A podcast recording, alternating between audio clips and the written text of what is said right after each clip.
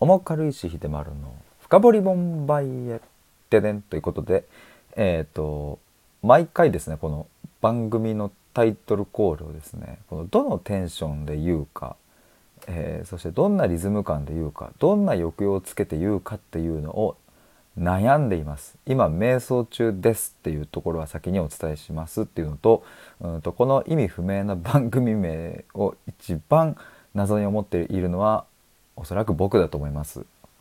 あの何なんだろうこれって思いながらやっているんですがそれが楽しいんです。それが楽しいんです。はい、あのもうちょっと違和感が抜けるまではですねなんかまだかかりそうですけれどもまあまああの 徐々に慣れてくるのかなっていうところもそんな過程もでも楽しいなと思いながらやっております。えー今回はですね2人の間に言葉を置くというテーマでお話ししたいと思うんですけれどもこれは昨日の佐藤さんとのコラボライブで、えー出てきた話ですというかまあ佐藤さんがおっしゃっていたことなんですね。でこれまあえっ、となんで今日このテーマで話そうかなと思ったかというとですねそういや僕この感覚なかったなっていうことに気づいたんですよ。2人の間に言葉を置くっていうこと。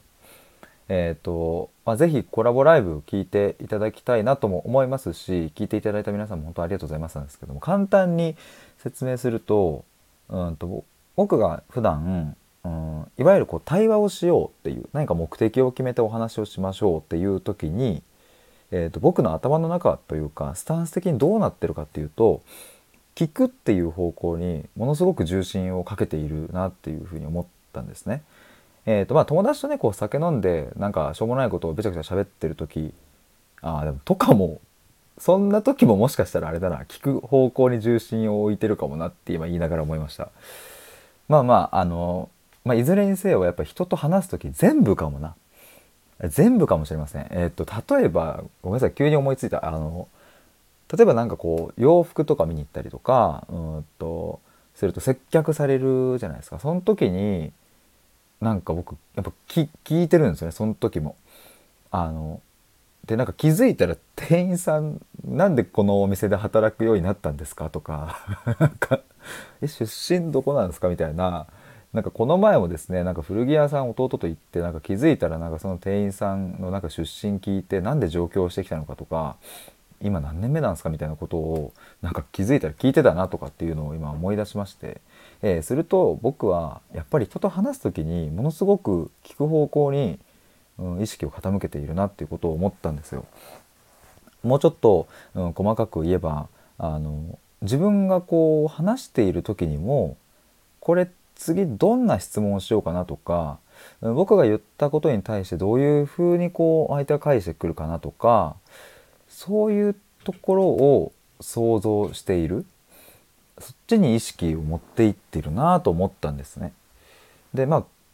これってまあ本当に過去のいろいろ経験から来るものだなとも思うので、まあ、そこを話すとちょっと長くなっちゃうので、えー割愛しますが